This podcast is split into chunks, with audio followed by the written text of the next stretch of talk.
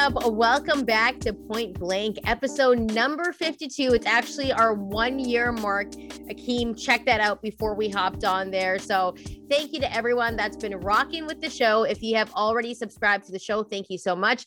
If you haven't, make sure to click that subscribe button. Also, hit that like button, it helps the channel grow. You can also follow us on our social media platforms. On Twitter, we're at the Point Blank Pod. And well, actually, on Twitter, we're at Point Blank Pod. And on Instagram, we're at the Point Blank Pod. You would think after a year, I would know those right away. Um, you can also follow us on our own personal accounts, and you'll see in the description below the ways that you can connect with us. Akeem, it's been a year. If you had to look back at this past year for point blank, what comes up right away? Uh, you know, one obviously consistency. Um, because when you think about the full year, 365, there's only been a couple times where you know where we didn't do the show, and uh, uh, a week was me saying, you know what, your schedule. I'm like, Chantel, we need to take some breaks so you can get some rest. But apart from that, I thought we've been pretty consistent throughout the year. And also, man, it, it, it's how quickly time really does fly.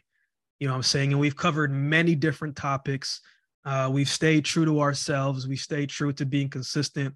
And we've done something a little bit different than I think other programs have haven't done yet. So that's what it kind of looks to me as I reflect on about it. Um, 365 is is uh, is something to be celebrated, and I'm not always the best at doing that. But uh, yeah, that's that's what it means to me. What about you? 365. What what does it mean to what does it mean to you at our one year anniversary? 365 you said it right there. It went by extremely fast. I think you covered everything which is why you're also a co-host on this program. Uh, um, but yeah it's been a, a, very quick year. I think we've covered numerous things. We've seen what works. We've seen what hasn't worked.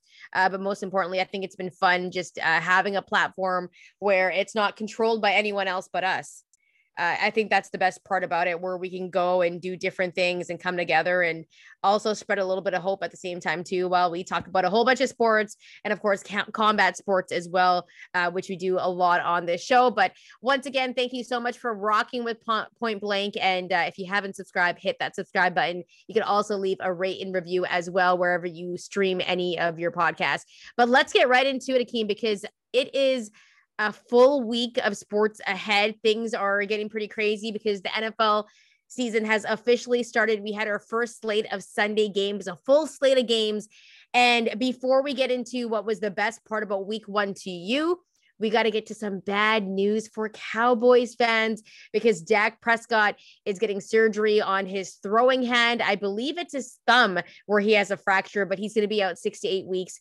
Akeem, what's your thoughts on this? And do the Cowboys still have a chance to make the playoffs or possibly win the division because they were the favorite going into it? Man, one of my best friends, he's a big Cowboys guy, you know, and every year I say, you know, he's always like, man, you know, it's our year, man. It's going to be this and that. And every year I'm like, you, at, at, at some point, you got to really, how much is your heart going to hurt? You know what I'm saying? Like this sets them back a little bit, especially with Dak Prescott, with what he was able to overcome with the ankle and the surgery and recovering from that. And then now this. And they did not look good the other day. They looked really bad, right? And so when it comes to the rhythm and the system and the timing of getting each and every single person on the offense, that that confidence and that feel going together, this sets them back a little bit. And I I I don't know what the season is going to look like for them now. I'm not saying that they aren't going to have some put together some wins moving forward and make the playoffs and this and that. I'm not saying throw away the season, but I'm just saying, man, that's just bad timing for everything. And to me, it's like it's just another setback in in in in the fans of the Cowboys and their team. I think they're very talented, a lot of weapons. You saw what Micah Parsons did the other day. You know, eh, eh, they're st- they're st- they're a stacked team. My thing for me is like, why is it not working? I don't have that answer, Chantel, but I don't know why it's not working, and that's frustrating for me from a from a from a football perspective who just wants to see great quality football and see teams live up to their potential. And for me, it's just like, man, again, year after year after year, the Dallas Cowboys finds himself in a position where they may not fulfill that potential again this year. I'm not writing them off, but without Dak, it makes it a little bit harder. What is your reaction to that? Because you've been heavy high on Dak since we started the show. What what is going on in your head and your reaction to what just happened? You know, I got to be honest. When Dak first came into the league out of Mississippi State, I actually wasn't a believer that he was going to be like the Dak Prescott and everyone, you know, might hype him up. I think he's a solid quarterback.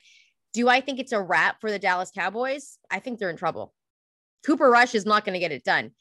They played the best team possibly in the NFC, the favorites to come out of the NFC in the Tampa Bay Bucks. And I thought the defense actually played pretty well. You talked about Parsons, that guy was all over the field.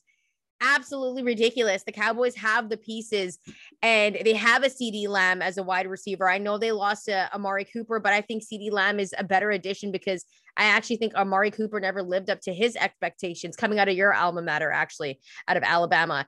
But most importantly, I think the Cowboys are in trouble. Mm because Dak Prescott is not healthy. And I feel for Dak because I feel like he deals with so many injuries that are brutal and it cost him, you know, one time it cost him a whole entire season. This is going to cost him eight to six to eight weeks. So that is absolutely major for a team in a division where Washington won uh, mm-hmm. on Sunday. The Eagles are not really a sleeper. I don't think their defense looks really good. Jalen Hurts looks like he's coming into his own. I think Philly's going to win the division, and Dallas has to make a decision if they're going to roll with Cooper Kupp because last time I checked, Jimmy G was available. uh, Jim, Jimmy G is available. Uh, the Niners yeah. did sign him to a deal, but they could shop him, and he is a game manager you fit him into a role where he is better than a Cooper Rush.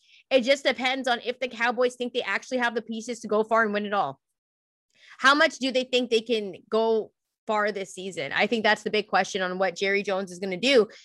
But Jimmy G is available. Trey Lance, we saw the Niners lose, right? So here's here's the thing though, like there's a lot that goes into it because like we don't know where the Niners headspace is after losing to Chicago.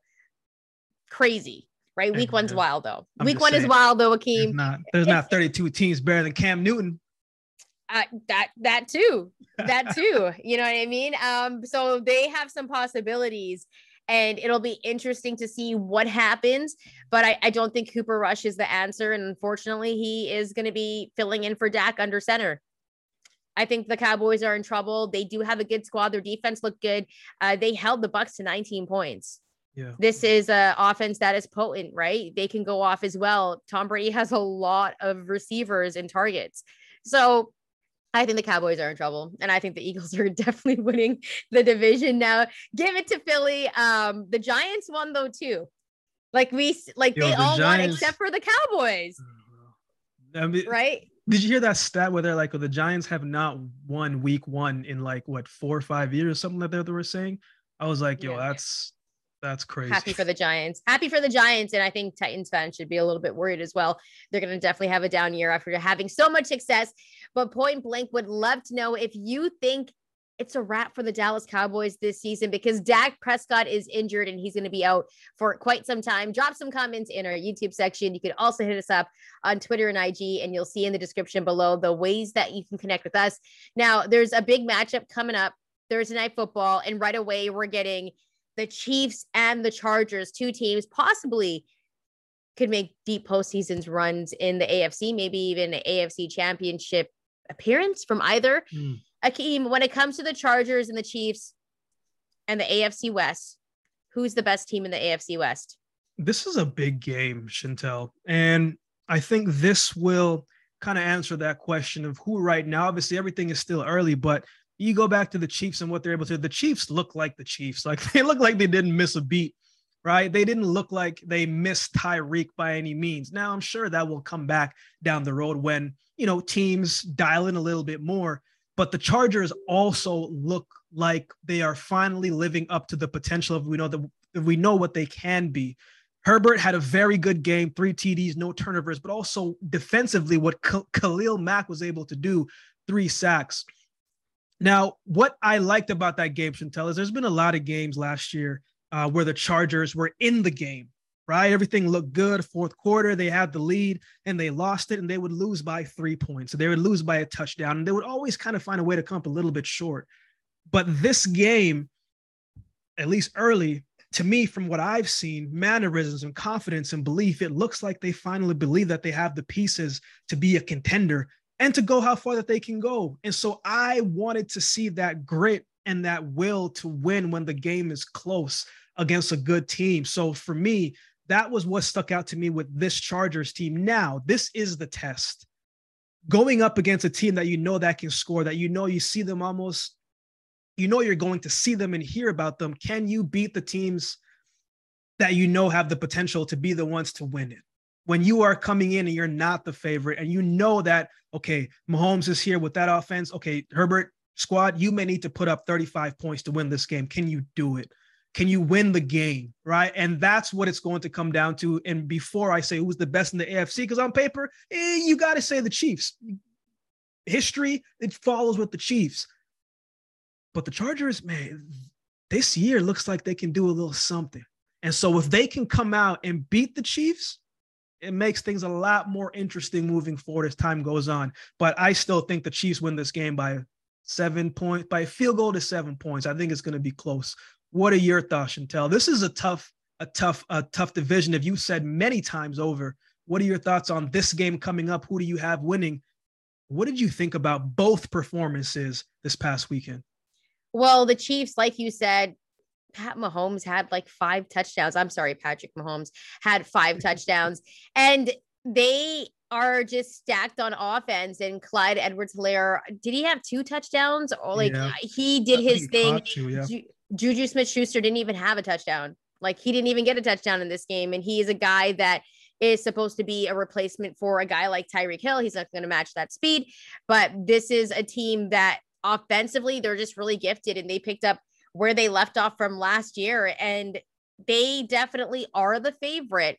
But actually, you talked about history. And historically, actually, the Chargers are better than the Chiefs. Like historically, when you think about all the good teams the Chargers had with Philip Rivers and LT, like there was a time where they were that team in the AFC West. Nobody was talking about anyone else except for the Chargers. And, you know, lately, as of late, since Patrick Mahomes has taken over as QB1 and they've gotten rid of the Alex Smith era, it's been all Chiefs because he's been that dude. But who do I think is the best team in the AFC West? I actually think it's the Chargers. That's why I took them to win the Super Bowl this year because you look at all the additions they made to the team. Khalil Mack on one side, Bosa on the other. That is ridiculous. They already have Derwin James, Asante Samuels Jr. They added a JC Jackson, of course, dealing with an injury, but this is a stacked defense. They're going to be one of the best defenses in the league. And right now, we're talking about some of the best defenses, and they're already up there people are like, man, the Chargers are definitely up there for one of the best defenses in the league. And that's why I think that they are the best team because defensively on paper, I think they look better than the Chiefs. And you know, like the first time me and Akeem ever talked a year ago, uh, we found out that Akeem loves his offense. Uh, being a former quarterback, and I love my defense, and I still believe defense wins championships. And as for Justin Herbert, he looked poised as ever, mm. right? Not bothered although I do think that the Raiders defense looked terrible. Their O line was absolute trash. They couldn't block nobody. I wanted to put pads on and get in there and block for Derek Carr because that's how bad they are. I would have got eight alive though. Um, but yeah, it wouldn't have been the best one for you, Chantel. Not that. No, game. no, no. I would, would have been laid out in a stretcher. Maybe you'd be singing eulogy, but it was just bad because that D line, that front seven for the Chargers is nasty. And um, when you look at the Chiefs, they're always going to be a favorite. And I think a lot of people have them or the Bills coming out of the AFC. But this Chargers team on paper, the fact that they made all these additions, the fact that Herbert is looking even better than he did last year. I think he's going to have a better year than he did last year. He had like 35 touchdowns. I think the Chargers are a threat, man. And that's why I have them winning the Super Bowl. And I think they are the best team in the AFC West. Of course, short week. We know how it is for Thursday games. I think this one's going to be extremely close. I think it's going to be by a field goal, to be quite honest. I wouldn't be surprised if the Chiefs won, uh, but I think they're going to split the season series either way. It's going to be a split. They're going to win one game. The Chiefs are going to win one game. But point blank, would love to know who you think is the best team in the AFC West. Drop some comments in our YouTube section. You can also hit us up on Twitter and IG, and you'll see in the description below the ways that you can connect with us. Before we move on from the gridiron, just real quick, Akeem, what was your best performance? Who do you think had the best performance in week one? Oh man, it, it, it was an interesting, interesting week. Uh, but honestly, I got to go with the Pittsburgh Steelers. Uh, we talked about it before. The biggest question is, man, what is that team going to look like without Ben Roethlisberger? Trubisky, did he have a great game? No. Did he have a decent game? Yeah, I thought so. Right? He, percentage wise, wasn't the, I thought he was like what 21 for 36, but he didn't turn the ball over. And anytime yeah. you don't turn the ball over, you have a chance uh, to win the game and to do good things. We know that the, the Pittsburgh Steelers are always going to have a defense that keeps them in the game but can you move the ball? I th- I thought Najee Glass will he'll play better. I think Trubisky will play better as they learn the system a little bit more, as he learns the system a little bit more and moving forward. But I thought that was a big win for them against the team yes. that essentially the same group of team and men that was in that Super Bowl. And they found a way to win a close game. And so I like that for them because these wins are going to add up. And I actually think a lot of the Pittsburgh Steelers games might possibly end just like that, where it comes down to that three points or that seven points. So for me, I thought that was a very impressive win. I thought that was a win that showed character, right? It's still a lot of questions. We still got to iron some things out as the season goes on. But to me, that was a good statement win, especially at the beginning against a good quality team like the Bengals. What about you, Chantel? What was your best week one performance or upset or uh loss i guess or bitterness if you want to you know but you kind of just well, we don't want to we don't want to get on my bitterness man i was mad all night i was like i'm just gonna go to sleep it was like five o'clock um, that's how mad i was but we're not gonna focus on that um, you mentioned the Steelers, and like I said, I think they're going to be a sleeper this year. Mike Tomlin is one of the best coaches. I think the Bills, like I'm just going to go back to the opening game of the season. The Bills, they showed out. Josh Allen came out and that defense just looks nasty. Like the Bills are stacked and they are a reason. There's a reason why they're the favorite to win it this year. And they did that against a Rams team who are the defending champs. And the Rams didn't look good. The Rams did not look good at all. And to me, the Bills just showed why they are one of the elite teams in the NFL and if they keep playing like that, if Josh Allen continues to just be a beast, having targets like a Diggs and a Dave, uh, Davis, also that defense, like their secondary is good, their front seven is good. Man, the Bills, I think, had the most impressive performance coming out on opening night in the NFL and beating the Rams, spoiling. Uh, you know, they put the banner up, they had a big night and they spoiled it. They came in there and they're like, nah, you know what? We're gonna we're just gonna blow you out at home. so I think the Bills had the best performance in week one. Point blank would love to know who you think had the best performance. It could be a team, it could be a player, it could be the offense, the defense. Let us know. Drop some comments in our YouTube section. You can also hit us up on Twitter and IG. You'll see in the description below the ways that you can connect with us. Akeem, the NBA season hasn't started yet, but we are extremely close. Hmm. And one of the big questions is where does Russell Westbrook go? Do you think there's a chance that he gets traded before the trade deadline? Because, you know, Pat Bev is there. And I don't know if it's going to work in the locker room, to be quite honest with you. But do you see Westbrook being traded before the trade deadline? And if so, where does he fit? Honestly, I I I don't know.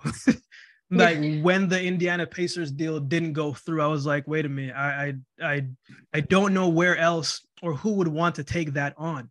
But also, even going back to last year, I mean, that was considered a down year for Russell Westbrook in the past couple years, and he still had 18, 7, and 7, right? So the man can play and he's still playing at a high level. Now, the question for me, I mean, Darvin Ham seems like he wants to try this thing and try to make it work. But for me, it's like, well, how do you make it work with Pat Bev, right? What does it look like when you're playing small ball? What does that look like? How can it work? And I think for me, it, it Pat Bev is not the guy to come in to give you 18, 19 points per game. He's not the best shooter. He can knock down some shots if he's there, but you're bringing him, him for the energy and primarily to see what he can do defensively and be that lockdown guy you put on your best player to kind of frustrate them a little bit. Russell Westbrook, we know is ball heavy, right? But he's not the best shooter as well either. And we both know LeBron does his best work when he's around shooters. And so I don't know what that is going to look like. Can it work? Probably. Will it work? I don't know. I don't, I we're gonna see what Darvin Ham can do, what he can do with this group, right? A big portion of that, if Anthony Davis, and you know, you and I have talked about AD, we feel similar things about AD. If AD is hurt, this ain't gonna work, period. They're not going to go far without AD. Now, if AD comes out and he's balling, well, it can mask some of that uh, some of that meshing that it needs to take because if AD is coming in scoring 28, 20, 29, 30 points per game and LeBron gets his 27, 28, well, that masks a lot of it. But for me, I don't know what would be the best fit for Russell Westbrook. I could see them saying, you know what, we're just going to stick it out and we're going to wait till next year to see what happens. So for me, the best fit is probably right there in LA. Uh, what about you? What do you think about it, Chantel? Do you think that he will leave, or do you think that they're just going to ride it out, just like how the just like how the Nets are doing? I think they're going to ride it out because no one wants to take on that big contract that Russ has. Will it work? I still think it has a chance to work. I think they just have to figure out who's going to be that guy. And as much as LeBron is still that dude, I feel like he doesn't make the same impact that he was at one point in his career because he was putting up numbers, but it wasn't having that exact same impact. Is AD going to be that dude? He should, but he just doesn't step up to the plate. You know what I mean? Like he hasn't. Uh, he should be that guy because he's younger. He, at one point that year, they won the championship. I thought he was that dude. He was getting those MVP chants. And he's always injured though. And there was this one stat that came out and it showed Russ's numbers without LeBron on the court, and they were good. It was nice. They they, they just don't know how to play. yeah, he was averaging a triple double, and the Lakers were winning with Russ and AD. So clearly, Russ and AD know how to play with each other. It's just when you put them all together, they don't know how to play to together. And I think it's because LeBron wants to be the ball dominant guy, but Russ is ball dominant. Where does Westbrook fit? I don't know where he fits, but you could ship him off to like a San Antonio because who yeah. does San Antonio have? Right? They just lost their point guard to Atlanta. So I'm just like, you know, there's he could go to San Antonio. They can move him around for some picks, and then San Antonio has a superstar because they're not going to make the playoffs. So they have a Russ there, and sometimes you just want a superstar there. What I would really like, though, and this is crazy, but I would be kind of interested in this happening. So we know what's going on with Ben Simmons and everything in Brooklyn. And at one point, the Lakers were interested in getting Ben Simmons. What if they traded Russ to Brooklyn to play with Kyrie and KD because we already seen KD and Westbrook play together. We know they can play together, but they weren't able to get it done in OKC. But like just just the fact that it would be possibly I love Westbrook I love. in in Brooklyn with KD and Kyrie like that would be wild and then Ben go over to the Lakers. I mean that's not going to happen, but as a fan that just likes that NBA drama which we get so much of, that would be kind of interesting to be quite honest with you, because obviously there's even talk about like the best player, LeBron or KD. Some people have KD, some people have LeBron. And, you know, a lot of people are hating on KD right now because he hasn't been able to get it done. And imagine if him and Russ could get it done together have a second chance. You know what I mean? I mean, it's not going to happen. This is just wishful thinking.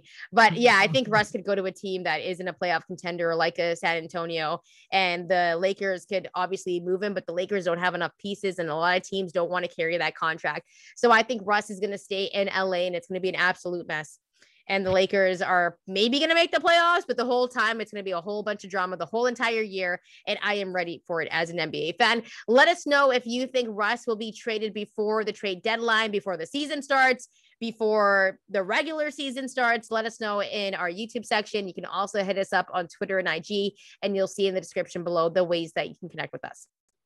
Let's go over to the boxing ring, right? If you have been someone who has been following the sport for the past 10, 15 years, then you know this person. Even if you're a casual person who is just scrolling through the fights, you know, it's Friday night, Saturday night, and you know, you're just getting in, you, you still heard of the name of Canelo Alvarez, right? Canelo Alvarez versus Gennady Golovkin 3. I like trilogies. How do you have this one going, Chantel? Who do you have winning? Let me know. Well, let's just go back to the first fight because both of the first two fights had a little bit of controversy. You talk about the first one, they scored that one as a draw. And I always say that I thought Triple G won that fight because he did. Um, but they scored that one a draw. And then they came back in the second fight. And that one was an extremely close fight as well. But you could have gave rounds to Canelo. You could have gave rounds to Triple G. At the same time, though, if any fight was going to be a draw, I figured that second one won because it was so close. And because those rounds could have gone either way, they gave a majority decision to Canelo. So leading up to this trilogy fight, at one point we were like, are we even going to get a trilogy? And as a boxing fan, I'm like, well, why do we want to get a trilogy if Canelo is going to fight in Las Vegas where you know the judges love him and they're going to give him a decision win? Right? Because we saw that against Bivol where they scored it 115 to 113. And I was like, what fight were they watching? Because what I thought saw was Bivol absolutely dominate every round. Like he won nine rounds of that fight, nine or 10, however you want to slice it. But he dominated in that fight. So Canelo's coming off a loss and some would say it's his biggest loss of his career because at one point we were saying Canelo was pound for pound number one boxer in the world. And after that fight against Bivol, his loss, people had taken him out of the top five, which is crazy because at the same time, yeah, there are undisputed champs that are definitely on that list, like a Usyk, um, you know, a Devin Haney. A lot of people are disrespecting him on a pound for pound list as well. However, Canelo at the same time, like he wasn't afraid to fight any of these dudes, right? Like he was about to become a four division world champion. And it's crazy because on his path to that, like he took out Caleb Plant, Billy Joe Saunders, Callum Smith. Now, as much as people want to be like, well, are those good boxers? Yeah, they are. Like these are names. I think Canelo has one of the best resumes in all of boxing, and he was definitely on a run. So now we're getting the trilogy fight with him and Triple G and I'm like, man, you know what? What if Gennady Golovkin could win this fight? Because from the from jump, like when they made this fight, the first fight, I was rolling with Gennady Golovkin, and he was actually like a really, really small favorite on betting lines. And uh, moving into this one, Canelo is the huge favorite. And I mean, we know how good Canelo is, right? He moves around the ring really well, elite body puncher. He's going to hit you with those body shots. His work rate is solid. He's always effective and he makes every pound he makes every punch count. And he uses the jab extremely well. Canelo is that dude. And at one point, like I mentioned, we were talking about him being pound for pound. Now let's talk about Gennady Golovkin. He's older now. He's 40 years old. His last fight against Murata, it was a good one because he ended up getting the stoppage, and everyone's like, man, Gennady Golovkin still has it. Like he still has that power. At times, though, let's keep it real. Ryota Murata did have a moment or two in that fight where he looked like he kind of stunned Gennady Golovkin. And at one point, I was like, you know, maybe he does look a little bit slower, but he didn't. I mm. thought it was a great performance by Gennady Golovkin, to be quite honest with you. And when I take a look at his resume, you're like, well, who is his best name on his resume? Like, I'm actually going to stop doing the pre. Like, who do you think is the best name on Gennady Golovkin's resume? Because I'm looking at it. Because if you actually think about it, like, he is, he should be seen as one of the best middleweights in history. Like, if you just look at what he's done. I mean, his and, first what? His first 27, 30 fights, it's been KO victories, right? Yeah, um, and but you're you're looking at like who is his best name on his list? Is it Murata? Uh, maybe Derevyanchenko maybe. Yeah, but that that was a fight though that was controversial. Yeah. Like a lot of people thought that he lost that fight. It went to the cards and they thought that he lost that fight. So it's like, yeah, Derevyanchenko would be probably probably his best name on that list that he has. But if he had Canelo on his list, like, yeah, like you couldn't say anything about him. Right. Canelo would be his best victory on his list. And it's fun. It's funny though, because I still think Triple G even though like he has been this dude, I think a lot of guys have ducked him as well. You know what I mean? A lot of guys have ducked Triple G because there could have been some good fights that were never made, in my opinion. Um, but as I talked about Murata, I think that's a good name on his list because Murata, um, everything that he meant to his country, Olympic yeah. gold medalist as well, uh, that was a big win. And Triple G looked really, really good, which sets up this trilogy fight. And Triple G has never been stopped. We know that he throws nasty combos. He has power, elite body puncher, good on the inside. If you want to bang on the inside, Triple G is going to bang with you on the inside, and you don't want to get one of his liver shots. And he's really good at controlling distance. Who do I think is going to win this fight? I would love to see Triple G win this because then he has Canelo on his resume. And to be honest with you, I think he could walk into the sunset and retire. That's probably and, what he would do. right? Yeah. He could just, what else would Triple G have to prove at this point in his career? He wouldn't. This would be the best way to finish off his career. Do I think he gets it done? I think he won the first fight. I think the second one was really close. I think he can. But I think in order for him to actually beat Canelo, he has to win rounds distinctively. Distinctively. It can't be close like it was in that second fight because they're going to give the decision to Canelo. I think he either has to do that or knock Canelo out. And I don't see that happening. But there is a chance because Canelo's coming into this fight with more pressure than ever. He just lost to Bivol. He's a lot of people aren't putting him on the pound for pound list. What these and also if Canelo loses this fight, what does that say about his legacy? Right? People are going to question Canelo's legacy as well, which I don't think they should, but this is boxing and a lot of fans are fickle. So mm-hmm. I think this is a big fight for both guys. I think Canelo gets the de- decision in Vegas after what I saw against Bivol 115, 113. That was ridiculous, man.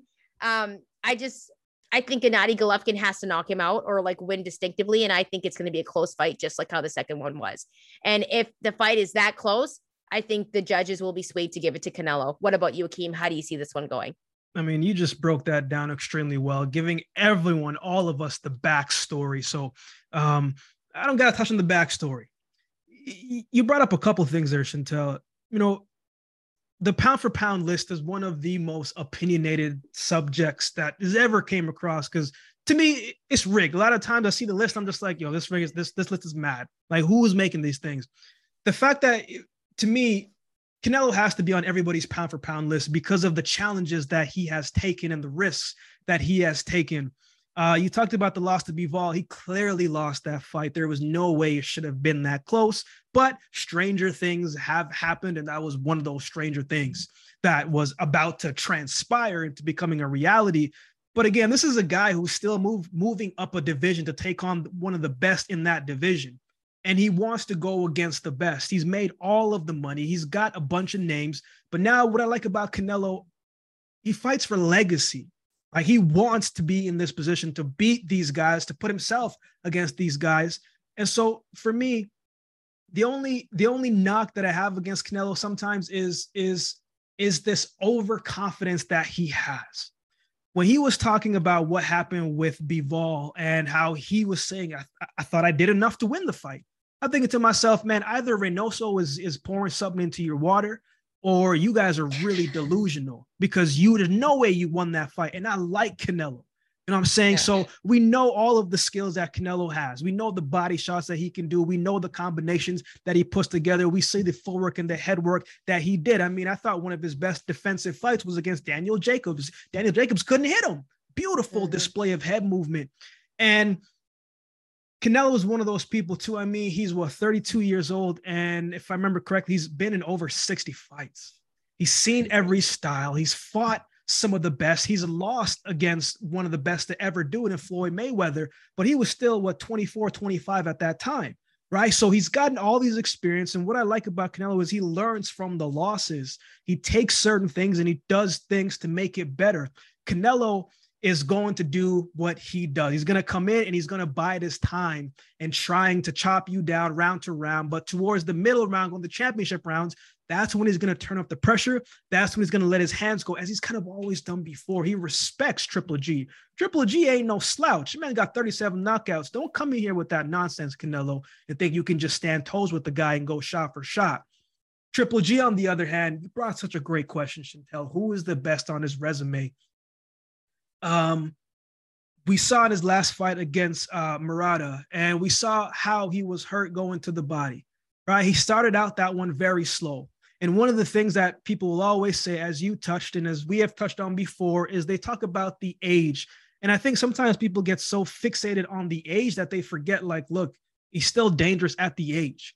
Yeah, may not have the same footwork, the same speed, the same reflexes, but probably a lot more patient and you're not going to overextend yourself to try to get the knockout. You're going to say, you know what? I see what he's doing in the third or fourth round. In the seventh round, that's when I'm going to make my attack. But the thing that I did notice is when Triple G against Murata, when he was letting his hands go and being on the offense a lot more, it took him a little longer to recover from that. And against Canelo, you, you got to be on your P's and Q's quickly because we saw the counterpunching style that Canelo has when he, I mean, when he lit up Billy Joe Saunders' eye, right? Yeah, yeah. Canelo's a very good counterpuncher. And when you're going to a position where you get tired after letting your hands go, he's the younger guy. Canelo's always in great shape. He's going to pick up the pace when he sees you weak, when he sees you down. So for me, I think Triple G needs to come in and be the aggressor in this fight early in the fight. I think he's going to have to take a risk. As you just mentioned, if he has to win this one rounds convincingly, there's no way he is going to get a decision win against Canelo. Maybe in the first fight, in the second fight, but in the third fight, where he is now, based on the fights that he had in between that second fight, what he means to the sport of boxing now, there's no way you're going to let the cash cow Canelo Alvarez lose, let alone back to back, right? He has to knock him out. He has to knock him out or win convincingly. And so for me, I think Canelo wins. I don't think it's going to be, I think it's going to be a competitive fight. I think it's going to be an intense fight. But I do think towards the championship rounds, I think Canelo's really going to shift the pace and use the momentum as Triple G is wearing down. And I just think Canelo is going to be able to get the job done. Um, I think somebody goes down this fight. I don't think either or gets knocked down, but I think one of them goes down, and I think it could be Triple G because Canelo he's going to target that body, man. I didn't see that as much in the Bivol fight because Bivol was extremely disciplined and he didn't yeah. go above himself. But Triple G's a risk taker and he's going to try to go in for a strike, and I think he gets caught with some more body shots than he's been accustomed to. But what are your thoughts on this fight? Point blank would love to know who do you have winning this one? Let us know in the comments section below. Can Triple G pull it off? Let us know in the comments section below. Chantel, before good card we... as well. Actually, the undercard oh, is actually yeah. pretty good. I'm kind of stoked for it actually. So I'm excited for this weekend and we get some good boxing. But before we close out, Chantel, we also have to go back to the gridiron a little bit. The NCAA, man. It was, uh, you know, I've known people who don't even watch NFL. They're like, yo, I just watch NCAA, right? I just watch the college kids because the NFL cats ain't got no heart. Like I hear both sides of the spectrum, but this was a very interesting week two in the NCAA uh, football. What was the biggest upset for you, Chantel, in week two, or maybe the biggest surprise? What game was it? Was it a player? Was it an atmosphere? What was the biggest upset or surprise for you in week two? It has to be Florida and Kentucky because Anthony Richardson was getting a lot of Heisman hype a lot of buzz and he just had a terrible performance against Kentucky. He was like 14 for 35, 143 yards, interceptions galore as well. And he just couldn't, he just couldn't find a rhythm all night, right? He missed wide open targets. And you just looked at him during that game and he looked like all of his confidence was gone. And I'm like, man, this doesn't look like the Anthony Richardson that we saw against Utah, where he balled out and Florida looked really good, right? Florida playing an unranked Kentucky at the time. And I just want to say, as much as we're focusing on Richardson having a bad game and not being that offensive stud that he was against Utah, I think we have to give props to Kentucky because their defense was bodying Richardson. Like that D line looked incredible. And last year, I I think you could argue that Kentucky had a top five defense in the SEC, and they got better in the secondary this year. Kentucky's linebackers were ridiculous, like Jones, Wright, and Weaver. I was just extremely impressed on how much pressure they were able to put on Richardson, who we know that he's a mobile quarterback as well. He just didn't look good. And to me, though, Kentucky, man, they looked really good. This is a defense, like I mentioned, that people got to take seriously in the SEC. They showed out against a ranked team in week two and they looked really good. That was the biggest surprise for me. What does it mean for Florida? They have to rebound. Like it was a, it was an, a huge upset for me. And I was watching that game being like, man, I did not expect this. So that was the biggest surprise for me in week two. And, uh, you know, shout out to Anthony Richardson. I'm a fan of his, young guy. And I, I, hope he bounces back from this because he just didn't have an impressive performance. Talented but that cat, happens. Though. Talented cat. Very talented man. And, you know, I, I'm a big fan of his. So I definitely want to see him bounce back from this. And as a college athlete, and Akeem, you probably know this really, really well. Um, you know, you have bad games and you learn from them. Mm-hmm. Everyone's had them. And I think this was a moment for Anthony Richardson on a, a big game uh, in the SEC against Kentucky, against one of the top defenses played really bad. And I hope he bounces back from this. And I think he will because that's how talented Anthony Richardson is. What about you, Akeem? What were your thoughts on week two? What do you think the biggest surprise was? Before I go, Chantel, let me ask you a question from a, a, a, a different standpoint, right? How would you say uh, that from the outside looking in that he needs to respond to the next game? Because you know sometimes they put a lot of pressure on them right? They may say every every athlete puts the most pressure on themselves, right? But from what you saw, someone who's been watching the game for quite some time, what did you think that that that was his biggest downfall? Do you think he was trying too hard, or do you think Kentucky was just systematically ready for this game, or do you think he put too much pressure on himself because you know he's a Heisman hopeful now? Well, was right, yeah. but and sometimes when you hear it enough times, it's like yo, it's it's a lot, right? But you know, you've been on the media side for quite some time. There's a lot of pressure that you put on people, right? You may not think so, but it can yes. be. What what what do you think uh, was his biggest downfall that you saw? Do you think he was trying too hard, or was Kentucky just game ready for it?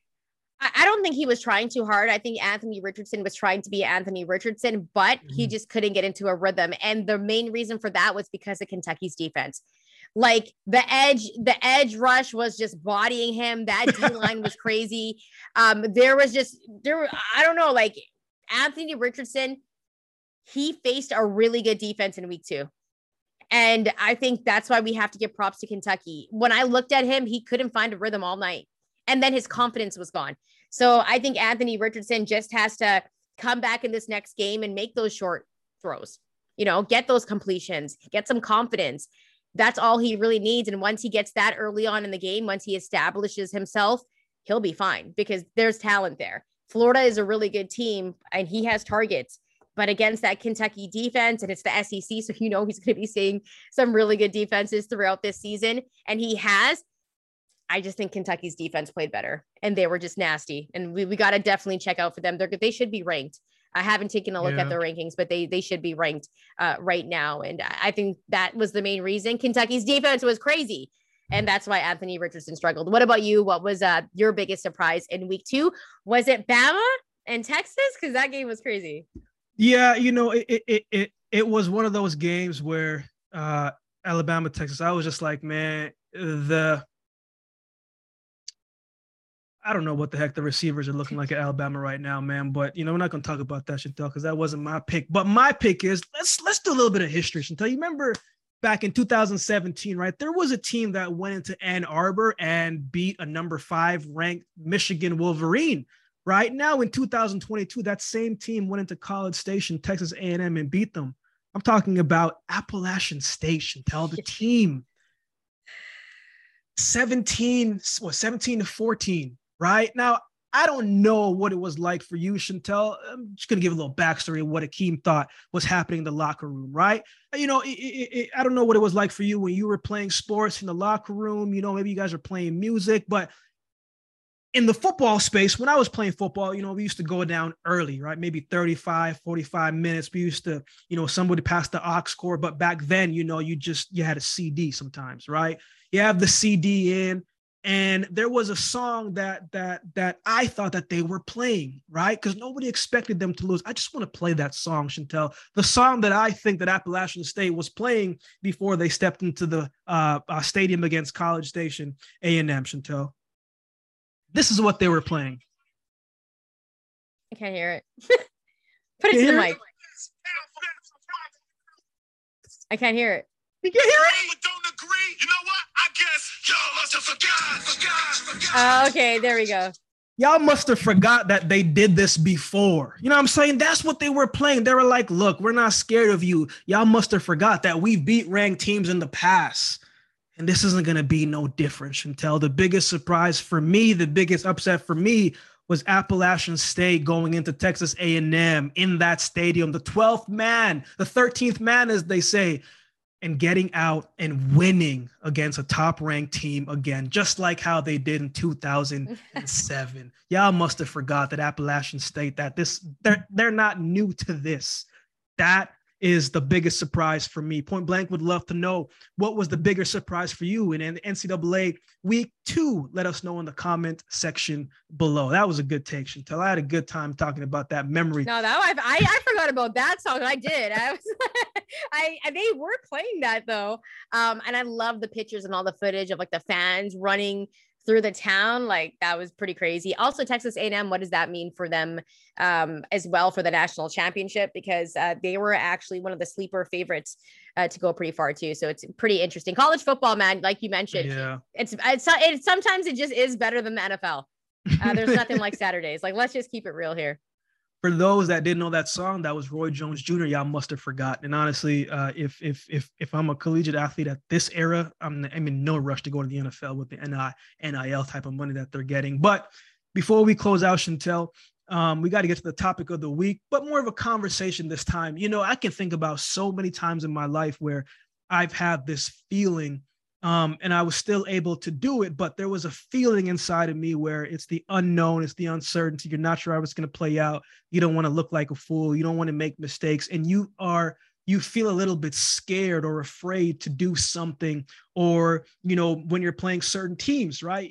You know, I remember when I was playing football, we are playing an all-star team. My coach used to say, um, he used to say, okay, we have a final to make. We're about to play in the finals. Would you like to play a fast team or a big, strong team? And I was like, yo, I'd play a big, fast team any day, right? Rather than playing a big, strong team that you know is going to be punishment. And when he said that in our room talking to our team, I could see some of the players' face when they said a big, strong team, and they were a little bit scared. I was like, yo, it's, yo, it's, it's, it's okay. We got big people on the team too was there a time chantel where you may have felt scared of pursuing something or doing something? Maybe you you know maybe you're watching a scary movie you felt a little bit afraid you didn't want to go you know to the room you had all the lights all the lights on. Was there a moment that you were afraid or scared to do something or a moment that made you scared? How did you get past that? I'm scared right now man. Um yeah of course. I think there's always moments when you're pursuing something or something is unknown that you're scared but I also believe that if you're doing something new that is unknown, if you're not scared, then something's wrong. Because if you're scared, that means you really care about it. Uh, there's been numerous times where I've been scared. Not nec- yeah, no, I, I've been scared. I remember when TSN 1040 folded, and before it folded, I had just gotten my show on TSN, and we were like four episodes in. And I remember when what was they, the name of the show? It was called The Home Stretch, and so it would be on from six to seven during rush hour. Uh, people were getting home. So it was a good slot. Um, shout out to T Mart for giving me that slot. That was huge. Uh, but yeah, so TSN 1040, like as you know, they ended up shutting down a whole bunch of stations across Canada. And I remember waking up that morning and like finding out on social media that I didn't have a job. Oh, I'm fighting everybody that day. I'm fighting everything. Right. Everybody. Um, no, that there was no fight. There was just tears. um, because I'm like, man, I just got my show. I feel like yeah. I'm getting into a groove. And I thought like it was like up and up. And um, I remember waking up that day, going on social media, finding out I didn't have a job and being like, what am I going to do now? And I was scared because I'm like, well, this is my money um, I didn't want to go on like EI and like do a whole bunch of stuff. Um, that's stressful. Uh, even those forms are stressful. Um, so um, you, you know what I mean? So I'm like sitting there and I'm like, man, I don't have a job right now. And it is extremely difficult in media to get a job in media. Like if you have a job in media, you're lucky. Like, you know what I mean? Like you're no, I'm I'm being honest. Like if you have a job in media, and I'm so grateful uh, for TSN because they rehired me. And thank you, TSN. um, shout out to TSN. Um, one, at one point I was being a hater. Um, but yeah, I mean, I was I was extremely upset. But at that point, I didn't know what I was gonna do, and I was scared because I'm like, you know, I'm 30 and at the point I was 30 and I was like I'm 30 years old and I just lost my job and it is so hard to get a job in this market because for years I was trying to get my foot in the door in the sports market in Vancouver. And I was just getting doors shut in my face, you know, emails never returned. I, w- I just never got a chance. And then, you know, someone gave me a chance, which led me to get a chance at TSN. And I was really supported there by everybody, and I still am. Um, all the people that I used to work with, all the OGs that are in the market, that are sports media people that are really well known, supported me through that time. And the one thing that really helped me get through that time was people that I didn't even expect like had my back in the industry, like messaged me and checked up on me and made sure that I was okay. Even like linked me up to people that were like, hey, you know, like message this person. Um, they're gonna help you out, like some real OGs that are big names. And I was like, man, that's crazy. Like I actually have support. And it kind of made me feel like because at one point I was sitting there like, man, do I have what it takes? Because I'm 30 years old. I just lost my job. Do I continue on with this? Or do I just go into a whole different direction and start a new career? And I was scared. Mm. And um, I just stuck it, I stuck through it and it ended up opening doors. We launched this podcast, we're a year in, and that was a big reason. And I was actually scared to do a podcast before.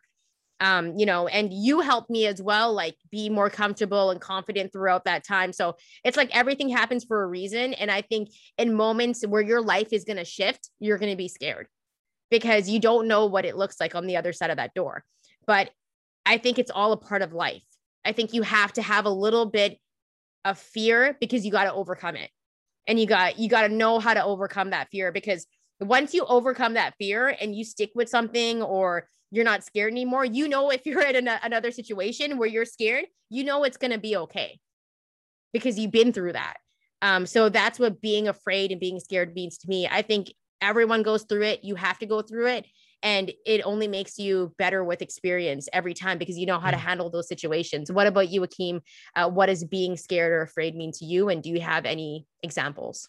Yeah, thanks for sharing that, Chantel. That's not that's not always easy to do. And I remember uh, when we first started this, you know, one of the things that that that you were talking about was, you know, that we spoke about was being ourselves on this show you know, and and and at the beginning you're like, man, I don't want to, I don't want this and that, and I was like, yo, I was like, yo, soft, just be yourself. Like everybody yeah. sees you in this light, but show them something different. Um, you know, f- honestly, for me, like anybody that knows me, like me doing this, like I remember when I started speaking, and some of my uh, teachers who used to teach me like seventh, eighth, ninth grade came to one of my presentations, and they were just like, "Who are you?" Because I never used to do that. I'm quiet. I'm quiet by nature, right? And so every single time that I do something that isn't normal for me, I'm, I'm afraid to do it. Every time that I get up and do this, I'm afraid to do it. Every time I go up and speak, I'm afraid to do it. Every time that I go and do certain things, I'm afraid to do it. Scared to do it. There's a difference between being scared and being afraid. When you're scared to do something, you can push past that when you're afraid to do something, it freezes you in your track and you can't do anything to try to get move it. But a person can be scared and still do it. And I think that is what allows us to overcome fear. You got to practice overcoming fear by doing the thing that you might be afraid to do every single day. Just like how you got to brush your teeth. Your teeth, just because you brush it once, is not clean. You got to practice it every day.